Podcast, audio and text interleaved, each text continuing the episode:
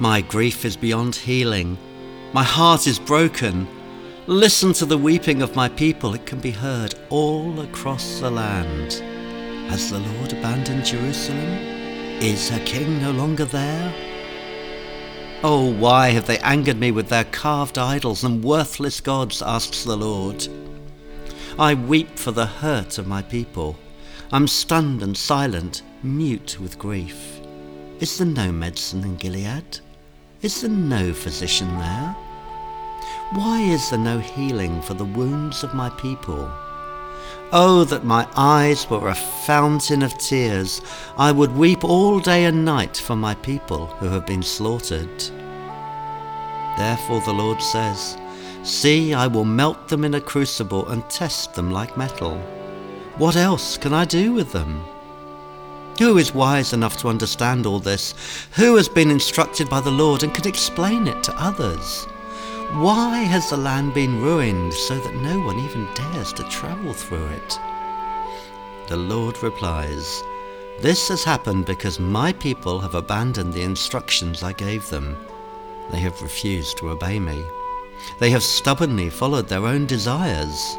So now listen to what the Lord Almighty, the God of Israel, says I will feed them with bitterness and give them poison to drink. Let not the wise man gloat in his wisdom, or the mighty man in his might, or the rich man in his riches. Let them boast in this alone, that they truly know me, and understand that I am the Lord who is just and righteous, whose love is unfailing, and that I delight in these things. I, the Lord, have spoken.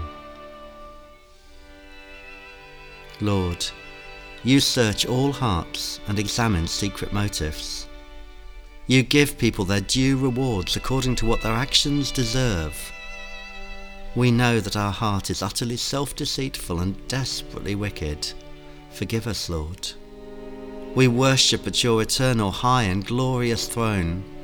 O Lord, the hope of Israel, all who turn away from you will be disgraced and shamed, for they have forsaken the Lord the fountain of living water.